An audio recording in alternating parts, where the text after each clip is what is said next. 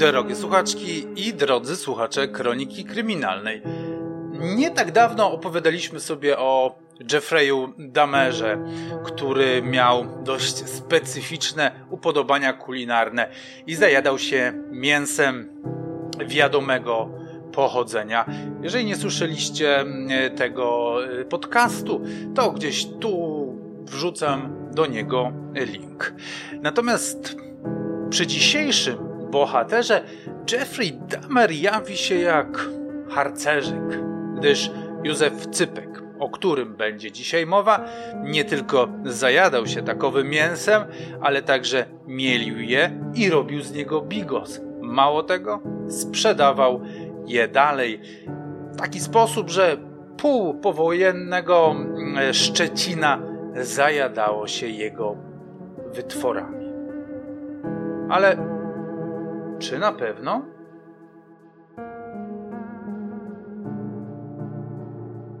Historia, o której dzisiaj sobie opowiemy, miała miejsce w 1952 roku, 70 lat temu, 7 lat po wojnie.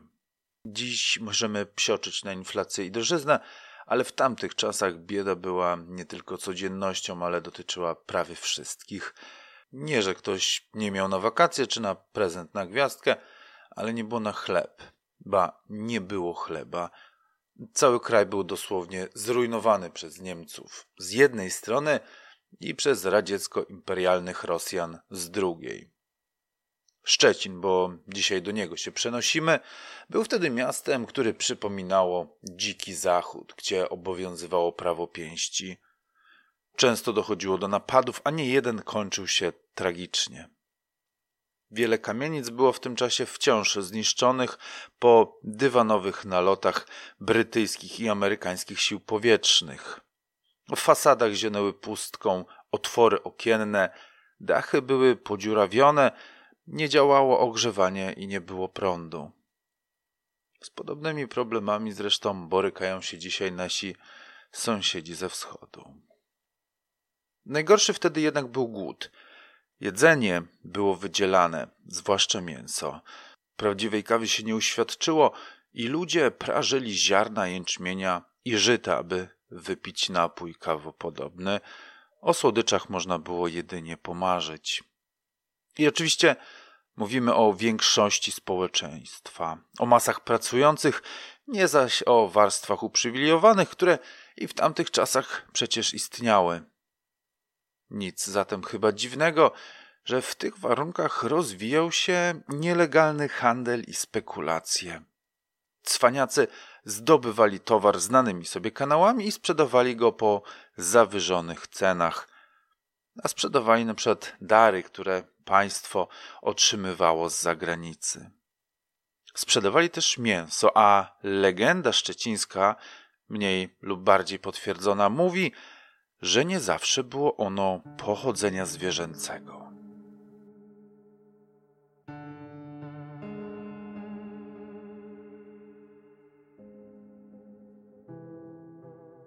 11 września 1952 roku zatrzymano Józefa Cypka, którego sąsiedzi szybko posądzili o to, że miał coś wspólnego z handlem mięsem nielegalnego i niewiadomego pochodzenia. Z raportu Milicji Obywatelskiej z dnia 11 września 1952 roku. W pokoju na kanapie leżały zwłoki kobiety z od głową, rękami, nogami i z wyciągniętymi wnętrznościami. Ręce jedno udo były w szafie. Wnętrzności wiadrze pod oknem. W kuchni na zlewie, krzesłach i drzwiach czerwone plamy, część nieudolnie pościerana. Na półce przy kaflowej e, kuchni miska do połowy wypełniona czerwoną cieczą. Obok maszynka do mielenia ze śladami mielenia. Na talerzach serce i wątroba. Na stole, na patelni jajecznica z jakimś tłuszczem, obok chleb ze smalcem, sałatka z pomidorów i kawałek surowego mięsa, chyba wołowego. Po mieszkaniu walały się butelki po piwie i po wódce.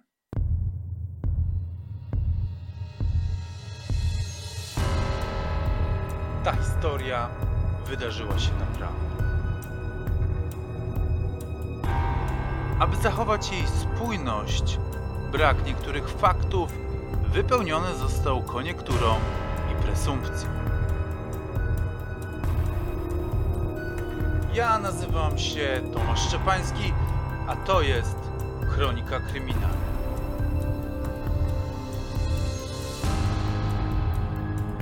Od dłuższego już czasu na Niebuszewie w Szczecinie ktoś miał handlować mięsem niewiadomego pochodzenia.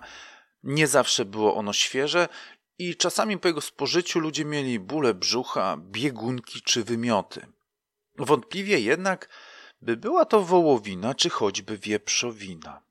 Prawie na pewno nie była to konina, ale czy była to psina, czy kocina, czy może nawet szczurzyna, tego nikt nie potrafił powiedzieć.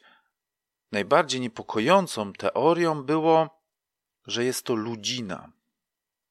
Po zatrzymaniu Józefa Cypka, wielu jego sąsiadów zaczęło sobie przypominać, że czuli dziwny zapach wydobywający się z jego mieszkania, coś jakby zepsute mięso. Józef Cypek mieszkał przy ulicy Rewolucji Październikowej 7, choć prawie wszystkie źródła podają Wilsona 7, dziś Niemierzyńska. Spowodowane najprawdopodobniej jest to tym, że 13 marca 1952 roku, czyli pół roku przed opisywanymi wydarzeniami, na sesji Miejskiej Rady Narodowej w Szczecinie przemianowano ulicę Wilsona na rewolucji październikowej właśnie. Tego dnia, kiedy milicja weszła do mieszkania obywatela Cypka, on sam był od rana w alternatywnej rzeczywistości. Obudził się około południa z potężnym kacem, z którego to powodu nie poszedł tego dnia do pracy. A był ślusarzem w szczecińskiej zajezdni tramwajowej na pogodnie. Swoją decyzję tłumaczył sobie odpowiedzialnością, bo przecież na każdym kroku mówi się o bezpieczeństwie w miejscu pracy, a zresztą na samym wejściu do zajezdni wisiała duża, żółta tabliczka, która krzykliwymi literami upominała do pracy nie przystępuj w stanie nietrzeźwym. W ten sposób zamierzał się także wytłumaczyć nazajutrz swojemu brygadziście. Póki co, Józef Cypek zaplanował zjeść wartościowe śniadanie i nie wypić tego dnia ani kropli alkoholu, żeby nazajutrz stawić się rzeźkim do pracy. Usmażył sobie jajecznicę na słoninie, ukroił grubą pajdę chleba i posmarował ją smalcem ze skwarkami, którą posypał solą. Wtedy też pomyślał sobie, że trzeźwość wprawdzie jest słuszną koncepcją, ale setka wódki do śniadania to przecież nie jest pijaństwo. Ognisty płyn wzdrygnął Józefem, kiedy go przełknął, ale już po chwili umysł stał się jaśniejszy, ból głowy przestał doskwierać, a ręce przestały się trząść. Wszędzie gadają o szkodliwości alkoholu, a przecież to samo zdrowie, myślał sobie Józef i wypił jeszcze jedną literatkę na drugą nóżkę. Zresztą, podobno, wódka dobrze robi na cukrzycę i choć nie całkiem wiedział, co to za choroba, to wolał się profilaktycznie leczyć. Chorobą, która doskwierała mu realnie, był ból fantomowy prawej nogi. Stracił ją podczas I wojny światowej, zdobywając przy tym krzyż żelazny drugiej klasy. Podobno za odwagę podczas wojny zdobył aż dwa takie krzyże i choć wydaje się to być dużym osiągnięciem, warto wspomnieć, że w tamtych czasach taką nagrodę otrzymało ponad 5 milionów niemieckich żołnierzy, co chyba nieco dewaluuje jej wartość. Zatem największą pamiątką po bohaterstwie Józefa była ta amputowana noga, która niestety doskwierała mu po dziś dzień. Drętwiała mu od czasu do czasu i czuł na niej mrowienie, mimo że zamiast niej miał kawałek drewna, jak u pirata. Do tego stanu, który dziś odpokutowywał, doprowadził się wczoraj u swoich przyjaciół. I ta myśl, która teraz przyszła mu do głowy, przypomniała mu, że dostał od nich prezent, gdyż przyjaciele ci mieli masarnię przy ulicy 3 Maja. Załatwiali mu zawsze spod lady kawałek mięsa. Teraz taki kawałek leżał właśnie w szafce w kuchni Józef postanowił go szybko zmielić i upiec, zanim się zepsuje, bo może warto wspomnieć, że lodówek w Polsce w tamtych czasach było jak na lekarstwo, no i Józef takowej nie posiadał. Józef wziął zatem kawałek soczystej wołowiny, który dostał od przyjaciół i zaczął ją mielić w młynku, słuchając sobie w radio słuchowiska na podstawie jakiegoś kryminalnego czytadła. Wtem ktoś zapukał do drzwi. Józefa nieco to zdziwiło, bo nikogo się nie spodziewał. Odłożył jednak mięso i podszedł do drzwi. Stała za nim para konkubentów spod czwórki z pierwszego piętra. Marian Janikowski i jego niemłoda, a powabna ukochana Janina Mariańska, chyba jedyni przyjaciele Józefa w tej kamienicy. Bo warto chyba o tym wspomnieć, Józef Cypek nie miał dobrej renomy wśród sąsiadów. Nie był tym typem, który zagada, zapyta jak zdrowie i życzy miłego dnia. On był mrukiem i nie przepadał za ludźmi, a Polakami szczególnie gardził. Miał ich za brudnych, głupich, leniwych i przesądnych. Józef potrafił się wydrzeć na jakieś dziecko, że za głośno się bawi, że biega po schodach czy kopie na podwórku piłkę. Na dzień dobry sąsiadów mruczał coś pod nosem i ciężko było wychwycić, czy ich przeklina, czy odpowiada na pozdrowienie. Poza tym bez przerwy był na rauszu. Rzadko można go było spotkać trzeźwego, a co najgorsze, nie chodził do kościoła. Krótko mówiąc, był to ham i prostak, a do tego Niemiec. Z sąsiadami spod czwórki miał jednak dobre stosunki.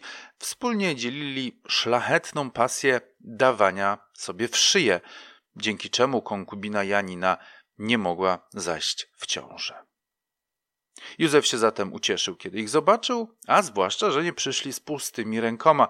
Zaprosił ich więc do środka i wyciągnął z kredensu marynowane grzybki, ogórki kiszone, pokroił też pomidory, postawił chleb ze smalcem oraz pętko kiełbasy, które dostał od swoich znajomych z masarni. Przyjaciele usiedli w pokoju obok na kanapie i zaczęli spotkanie towarzyskie zwane przez niektórych libacją. Jednak po jakimś czasie znowu usłyszano pukanie do drzwi. Józef się nieco wzdrygnął. Wstał jednak i poszedł niepewnie je otworzyć. W drzwiach stała młoda i piękna sąsiadka z pierwszego piętra, Irena Jarosz, opatulona w kołdrę i zapytała, czy nie ma u niego Marianów. No, są, powiedział Józef. Och, jak dobrze odparła Irena. Janina mi powiedziała, że mają coś do picia i zapraszała mnie do siebie, ale musiałam uśpić małego, dlatego się spóźniłam. Kiedy weszła do pokoju, przywitała się z przyjaciółmi i usiadła na kanapie.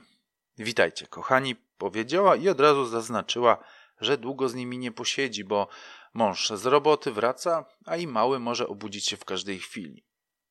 Janina jednak bardziej zaciekawiło ubranie Ireny, a ty z kołdrą przychodzisz? zapytała. Irena odparła, że jej jakoś zimno. Węgla nie mam, żeby piec kaflowy rozgrzać, więc biegam cały dzień odziana w kołdrę. Napijesz się siwuchy i cię zaraz rozgrzeje, powiedział radośnie Marian, nalewając Irenie wódki do musztardówki. Posiedzieli tak z kilkadziesiąt minut, racząc się napitkiem, choć konkubenci i Józef byli już dobrze zrobieni – na tyle, że parę zakochanych wzięło nagle na amory. Janinko, skoczymy na pięterko, zaproponował nagle Marian i oboje znikli, zanim druga para zdążyła zareagować.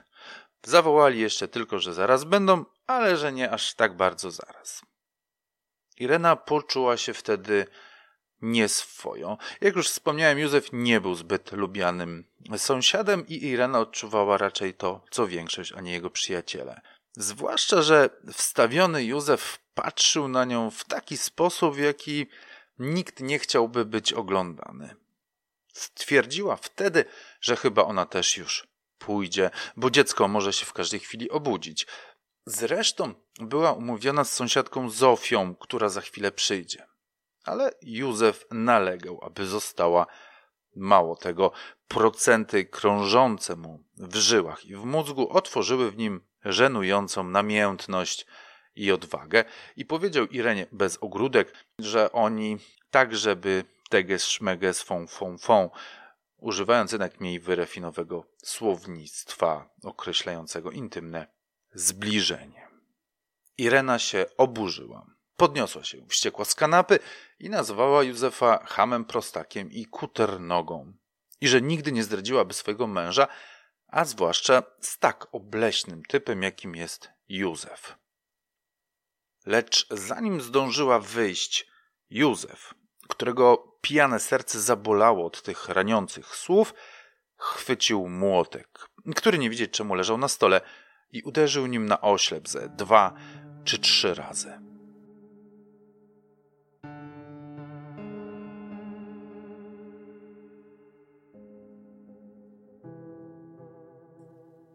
Sądzę, że też macie coś takiego, że po wybuchu złości, kiedy nieco już ochłoniecie, dochodzicie do wniosku, że jednak ta agresja nie była na miejscu i można by to wszystko załatwić w bardziej cywilizowany sposób.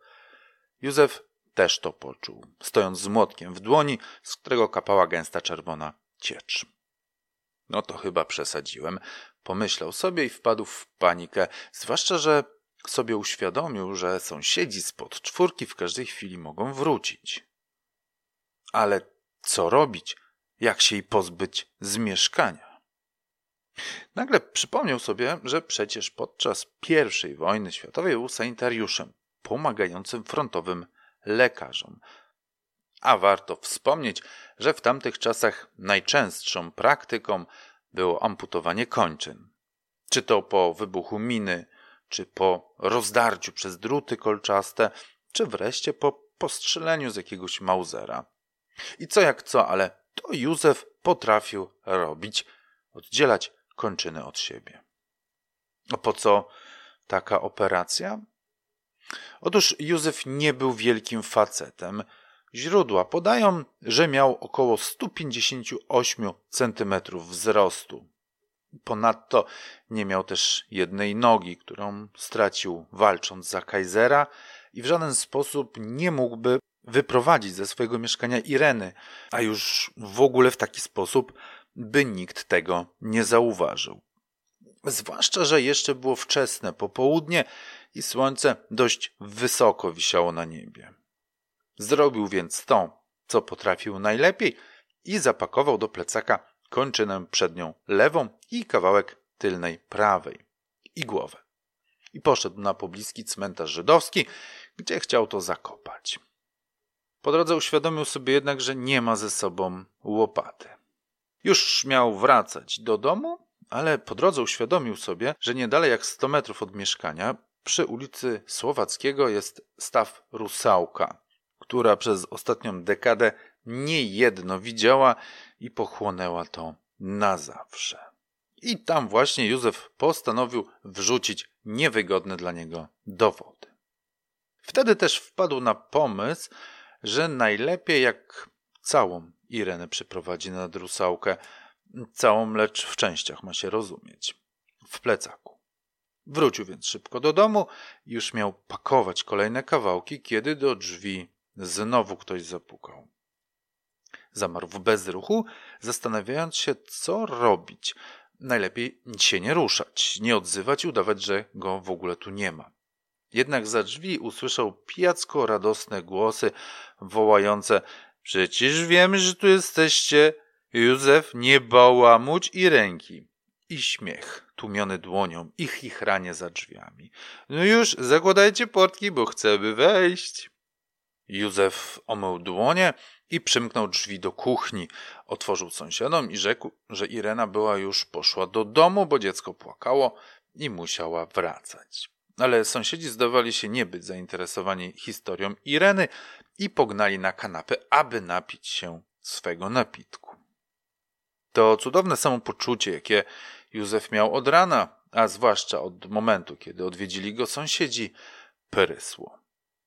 Nie mógł się skupić na beztroskim spożywaniu i co chwila zerkał w kierunku kuchni, gdzie niczym puzzle leżała Irena. Bał się może, że zaraz wyjdzie stamtąd i wskaże na niego palcem, wołając, że to on, że on jest mordercą.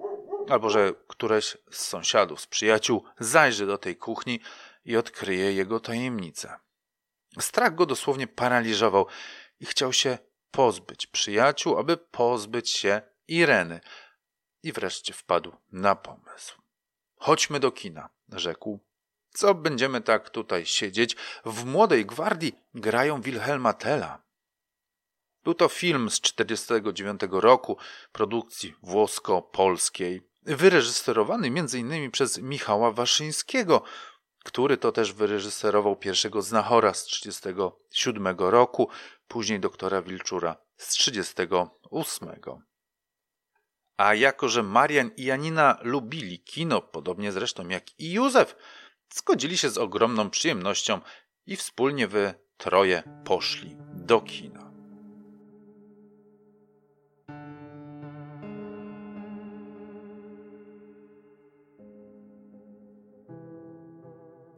W tym czasie, kiedy Irena Jarosz leżała u Józefa, a on sam ze swoimi przyjaciółmi oglądali w kinie Młoda Gwardia Wilhelma Tella, do domu wrócił jej mąż.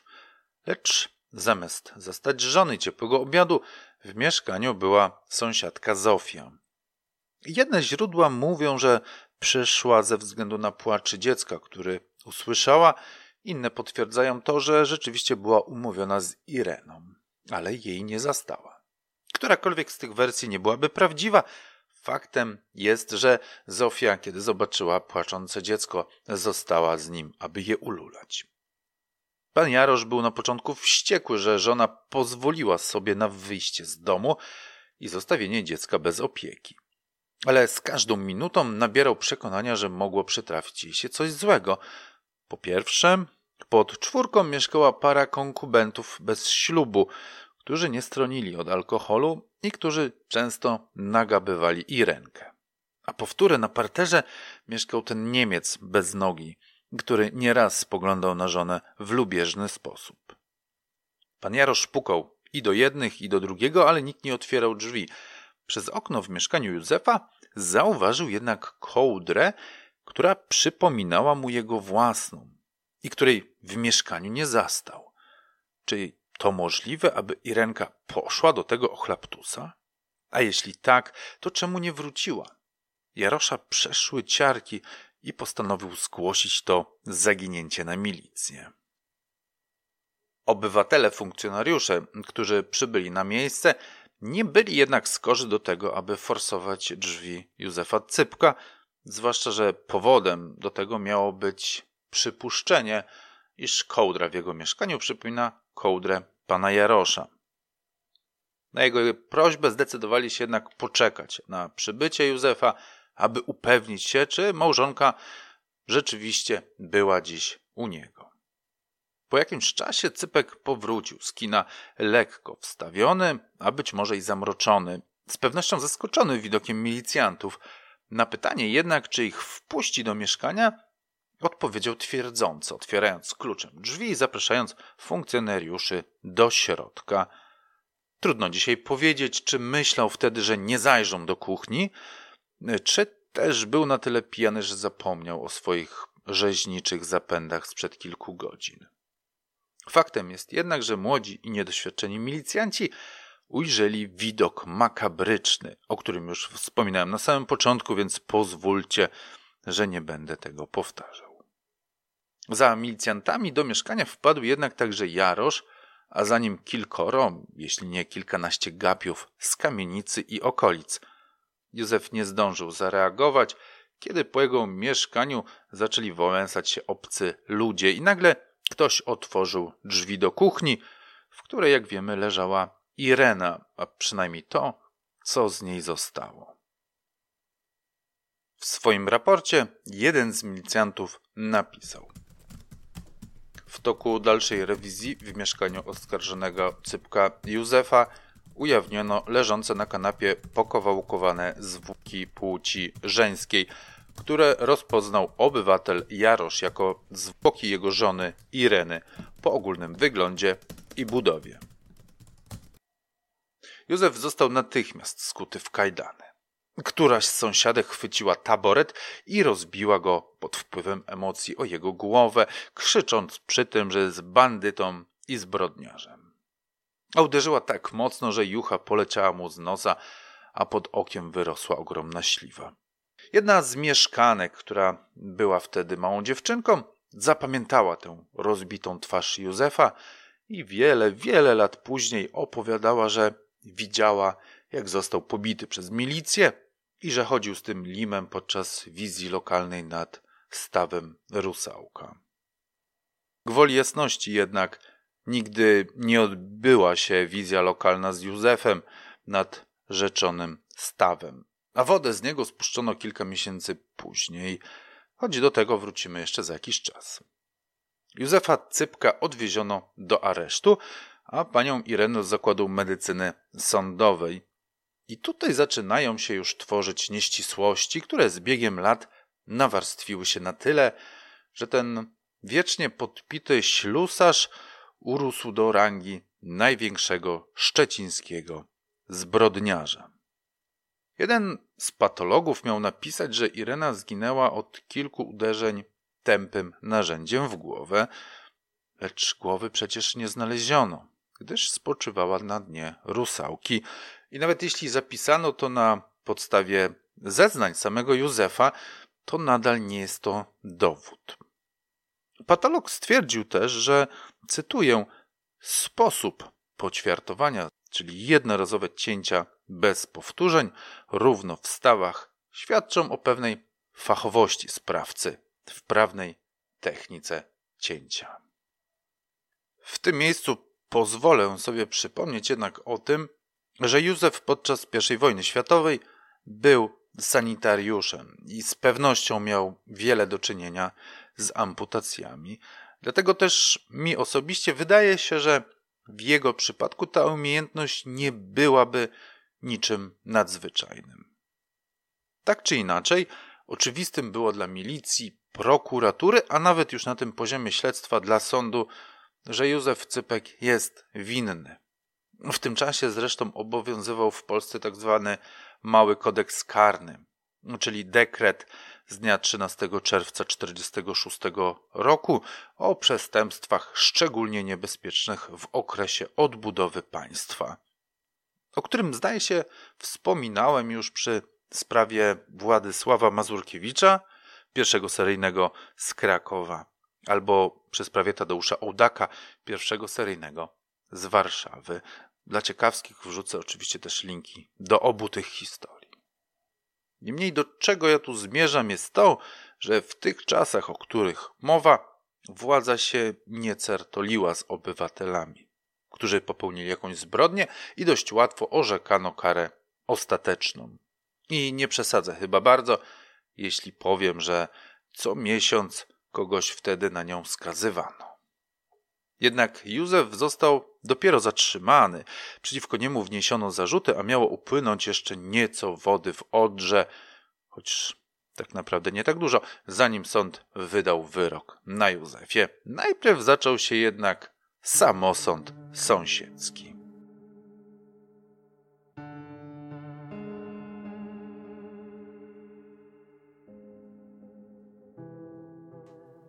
Nie od dziś wiadomo, że ludzie gadają. A gadają często, co im ślina na język przyniesie, i nie tylko tak zwani zwykli ludzie, i to w zaciszu sąsiedzkim, ale gadają także dziennikarze czy astrologowie i pionierzy Szczecina, o czym za chwilę. Wiadomo jednak, że o ile od dziennikarza wymaga się, aby swoje teksty opierał na faktach, to od sąsiadów tego przecież nie oczekujemy. Kiedy jakiś Janusz albo Halina coś mówią, to uśmiechamy się życzliwie i potakujemy, ale nie bierzemy tych słów na poważnie. Chyba, że tylko ja tak mam, ale chcę wierzyć, że nie. Dlatego też nic dziwnego, że sąsiedzi zaczęli sobie opowiadać, czego to nie widzieli u Józefa Cypka. A ci, którzy nie byli u niego w mieszkaniu, tym bardziej o tym opowiadali. I nagle matematyka zaczęła się zgadzać. Niewiadome zaczęły nabierać sensu i logiczna nić zaczęła łączyć wszystkie wydarzenia w Szczecinie. Ludzie zaczęli sobie opowiadać o jakiejś zapadni w mieszkaniu Cypka, z której to ofiary spadały wprost do piwnicy. Nawet w jakimś materiale filmowym, który ma być niby dokumentem, jakiś facet pokazuje, gdzie ta zapadnia miała być i jak działać, a wszystko jest tak grubymi nićmi szyte, że szwy widać z daleka. Ludzie zaczęli też gadać o tym, że on z tymi ziomkami z masarni ma jakieś konszachty i że to on dostarcza im mięso na kotlety mielone i do bigosu. Ale skąd je bierze? No wiadomo, z tłuściutkich dzieciaków, które do niego zaglądają. Nie wiem jak wy, ale mi się to kojarzy ze złą babą Jagą i Jasiem i Małgosią. Tak czy inaczej ludzie zaczęli też gadać, że bilieterka z kina Młoda Gwardia, która miała być oczywiście Żydówką, naganiała Józefowi tłuste dzieciaki do jego młynka. Jak któremu brakło do biletu, mówiła przy rewolucji październikowej 7 mieszkania 2 jest taki pan, co to za dorobne pomoce domowe rzuci groszem. Jak ci brakuje, pójdź do niego, a dzieciak szedł, Józef wtedy przerabiał go na kotleta albo inne mięsiwo. Ciekawy może być też fakt, że zatrzymanie i proces Józefa Cypka zostały przez media zignorowane. Kurier szczeciński, który z lubością True Crime podcastera opisywał wszystkie zbrodnie w mieście wraz z krwawymi szczegółami, ograniczył się w tym przypadku do jednego krótkiego artykułu tuż po wyroku. Nie mamy dzisiaj żadnych dowodów na to, co było tego przyczyną, ale teorii zahaczających o spiskowość jest wiele. Jedna z nich głosi, że władze nie chciały, aby niemieckie pochodzenie Cypka wywołało niepokoje społeczne i dlatego chciano szybko zakończyć proces, nie grzebiąc w szczegółach. Inna głosiła, że Irena nie była pierwsza, a Józef od wielu lat dostarcza mięso niewiadomego pochodzenia dla swoich znajomych i lepiej byłoby ukryć te fakty przed społeczeństwem Szczecina. Ja mam trzecią teorię. Być może żaden dziennikarz nie stwierdził, że to jest aż tak ciekawy temat w tamtym okresie. Jednak demoniczności postaci Józefa Cypka dodał niejaki pan Leszek Szuman, polski astrolog, tłumacz, ekonomista i pionier Szczecina. Nie będę udawał, że znam tego człowieka, posłużę się zatem Wikipedią, aby przybliżyć wam, z kim mamy tutaj do czynienia. Pan Leszek Szuman poważnie traktował objawienia fatimskie oraz przepowiednie takich mistyków, mistyków, mistyków jak Nostradamus. Astrologię i parapsychologię przedstawiał jako odgałęzienia psychologii. Został jednym z najbardziej znanych polskich astrologów i parapsychologów. Jego opinie i publikacje były często cytowane i omawiane. Opracował ponad 8 tysięcy horoskopów i prognoz politycznych. Współpracował też z milicją obywatelską przy wykrywaniu zbrodni i poszukiwaniu zaginionych. Napisał kilka bardzo popularnych książek.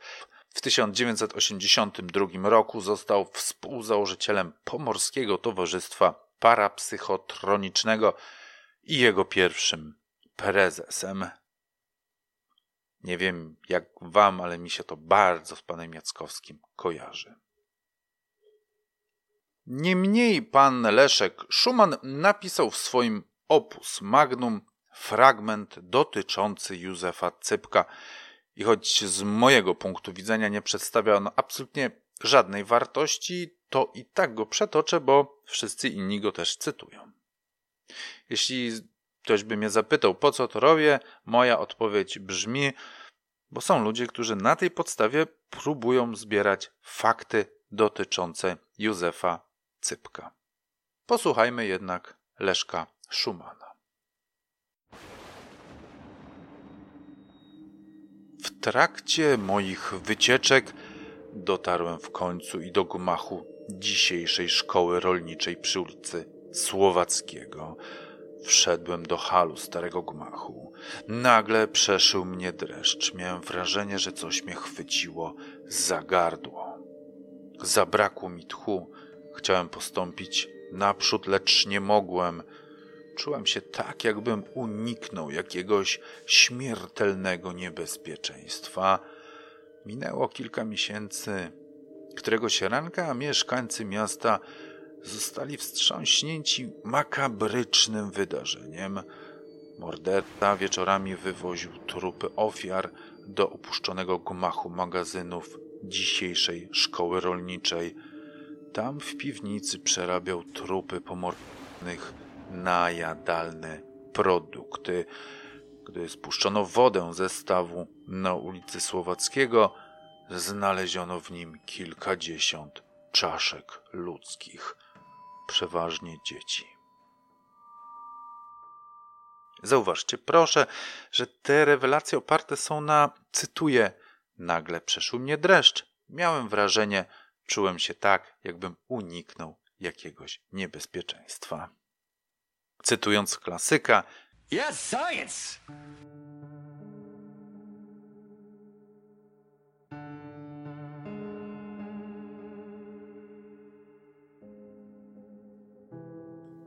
Kochani, w dekonstrukcji legendy o rzeźniku z Niebuszewa zacznijmy od kilkudziesięciu czaszek znalezionych w stawie Rusałka przy ulicy Słowackiego.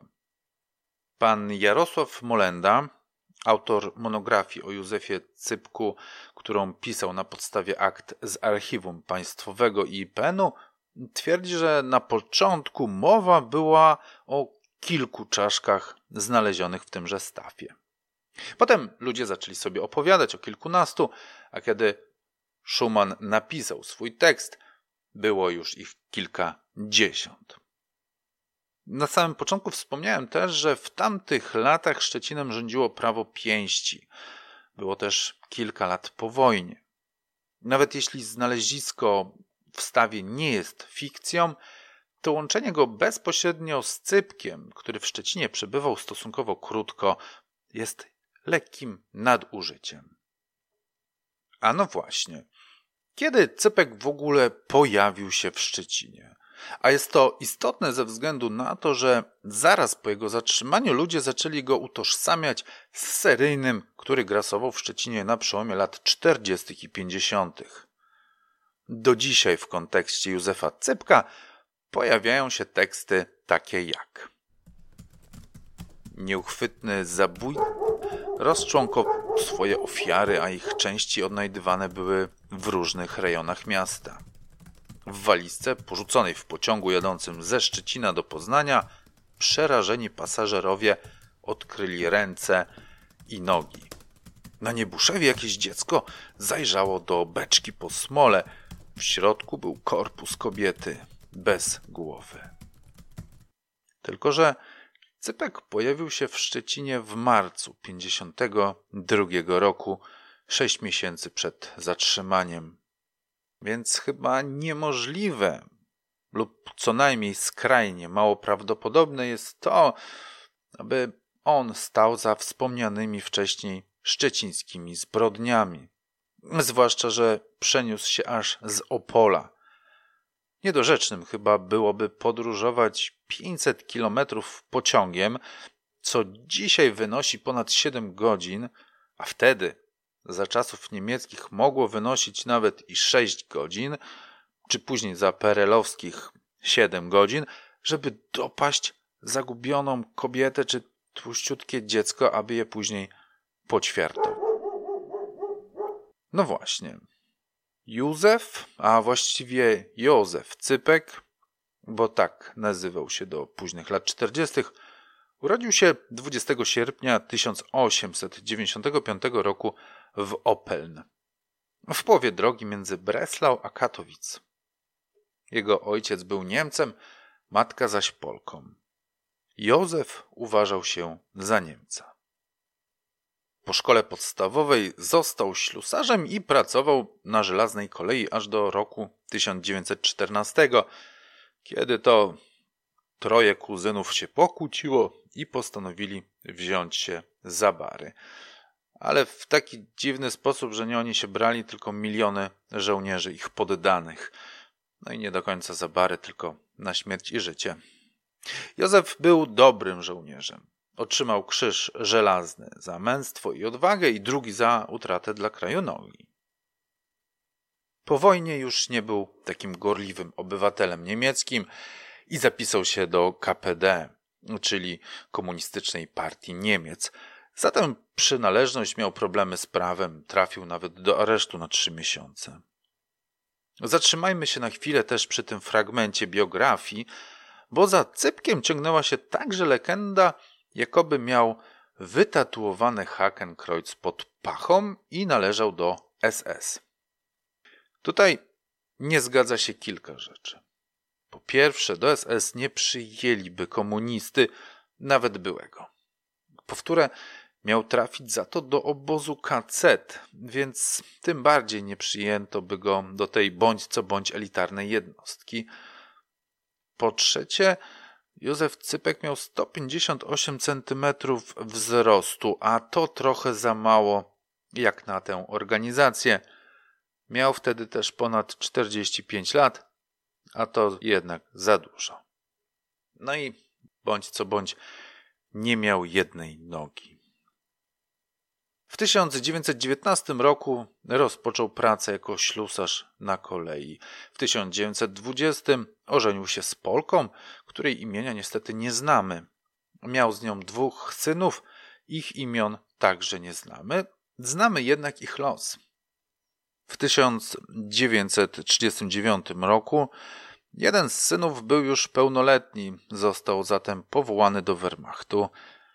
Niektóre źródła mówią, że Józef też chciał pójść na front, ale w świetle przedstawionych przed chwilą faktów wydaje mi się to bardzo mało prawdopodobne.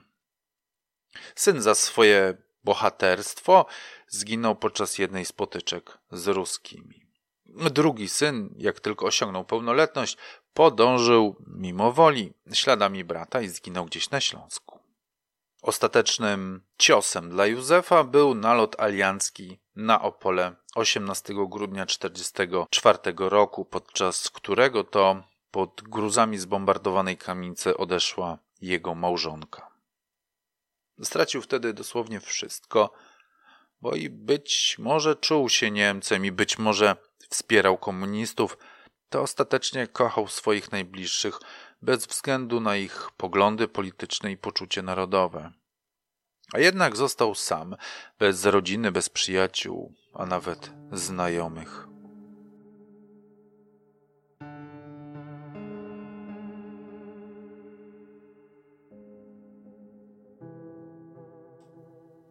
Po jakimś czasie po wydarzeniach na froncie, kiedy doszedł lub nie doszedł do siebie, ożenił się z niejaką Margaretą. Oboje przeprowadzili się w marcu 52 roku do Szczecina i zamieszkali w mieszkaniu przy ulicy Wawrzyniaka. Jak już wiemy, Józef zatrudnił się jako ślusarz w zajezdni tramwajowej Pogodno. Margareta natomiast zajmowała się umawianiem mężczyzn z młodymi a pięknymi kobietami za pieniądze. Jako, że w latach 50. było to także nielegalne, Margaretę aresztowano, a Józefa przeniesiono do znanego nam już mieszkania mniejszego w dzielnicy robotniczej Niebuszewo. Jak wiemy, 11 września doszło do makabry w tymże mieszkaniu, a już dwa dni później trafił akt oskarżenia do sądu. I tu znowu łowcy sensacji piszą, że to ekspresowe tempo. Zwłaszcza, że 17 września rozpoczął się proces i zakończył się tego samego dnia. Rzeczywiście to był chyba rekord, ale jednak błyskawiczne załatwianie spraw karnych nie należało w tamtych czasach do rzadkości.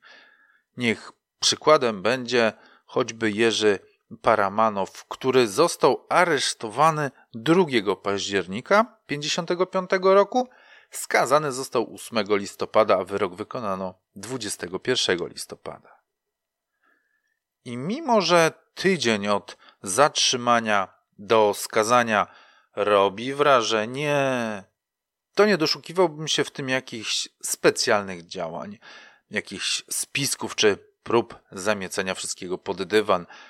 Zwłaszcza, że na pierwszy rzut oka wszystko wydawało się przecież jasne, jeśli spojrzeć na miejsce zbrodni. Jak można się domyślać, Józef Cypek skazany został na karę ostateczną, a wyrok wykonano 3 listopada 1952 roku o godzinie 17.45.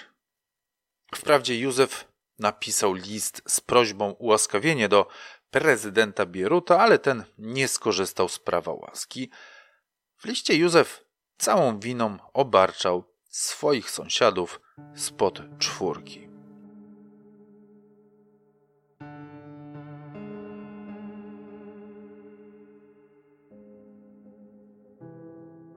Zanim zakończymy dzisiejszy odcinek, przyjrzyjmy się proszę jeszcze jak działa plotka. Półprawda, czy może poszukiwanie sensacji? Bo kiedy natrafiłem na postać Cypka, poznałem rzeźnika z Niebuszewa, który był bezwzględnym koneserem ludziny, mającym na swym sumieniu kobiety i tłuściutkie dzieci ze Szczecina i okolic. Ale czy jest się czemu dziwić, kiedy w poważnej, zdawać by się mogło, gazecie, w napisanym przez podobno dziennikarkę artykule, czytam takie zdanie. W mieszkaniu rzeźnika znaleziono też damską sukienkę i obuwie oraz ubranka dziecięce. A zaraz później doczytuję, tych wątków nie ma w oficjalnych dokumentach. Ja wprawdzie nie jestem dziennikarzem, ale o ile rozumiem tę robotę, polega ona na pisaniu faktów, być może okraszonych własnym komentarzem. Ale jak można pisać o wydarzeniu sprzed 70 lat i nie opierać się na źródłach, tylko na. No właśnie, na czym? Skąd autorka wie, co znaleziono w mieszkaniu Józefa Cypka, jeśli nie ma tego w dokumentach? No chyba, że ma jakiś astralny kontakt z panem Leszkiem Szumanem i wymieniają się swoją wiedzą, a pan Leszek, jak już wiadomo, miał źródła pozaziemskie. Lecz ja jestem zwykły, szary człowiek zlepiony z gliny i odrobiny mięsa i potrafię opierać się tylko na źródłach widocznych dla zwykłych zjadaczy chleba. No ale autorka na tym nie poprzestaje. Pisze dalej w swoim artykule. W międzywojennej prasie Opola, czyli w okresie, w którym mieszkał tu Józef Cypek, nie znalazłam doniesień o podobnych mordach. Natomiast w numerach Kuriera Szczecińskiego sprzed kilkudziesięciu lat znajdują się artykuły o seryjnym, który na przełomie lat 40. i 50.